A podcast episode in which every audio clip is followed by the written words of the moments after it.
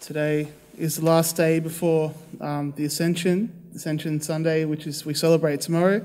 We remember Jesus ascending to heaven um, after he rose again. He rose again and was with them uh, in Acts, it says, or Luke, it says 40 days and other places, other time. But then off he goes again. Um, and in this verse, we have a beautiful kind of depiction of Jesus' fatherly heart, his heart for his disciples, his heart to care for them. He's going again, but he said, Ask anything in my Father in my name, and he'll give it to you. I find this verse so, so beautiful and so caring. It's good to remember that there's power in Jesus' name.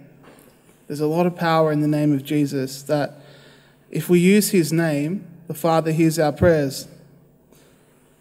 Every time we say that our Father in Mass, we pray, Give us this day our daily bread.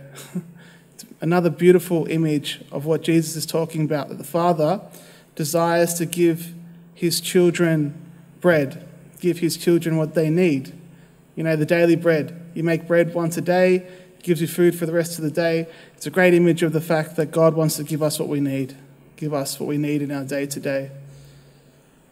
I love that image um, of the bread. In my personally, I, I had a someone I, I really cared for, someone really close to me, go through something really really horrible, and I had a sense in prayer that God said, "Ask the brothers to pray for this person, and I'll give him the daily bread." And I saw an image of bread, and I said, "Oh wow, that's amazing!" So I got all the brothers, and I said, "We're all doing a Padre Pio novena in the seminary." And they're like, What for? I can't tell you the secret, but you're going to pray. And all right. So they all did a, a novena to Padre Pio, which is a nine day prayer asking the intercession of a saint recently, Padre Pio. And um, at the end of the nine days, it, something really shifted in this person's life. They didn't know we were praying, but they told us that I felt like someone was there helping me. And I was like, Oh my gosh, it's so powerful. Beautiful image. God says, Ask, and I'll give him the daily bread.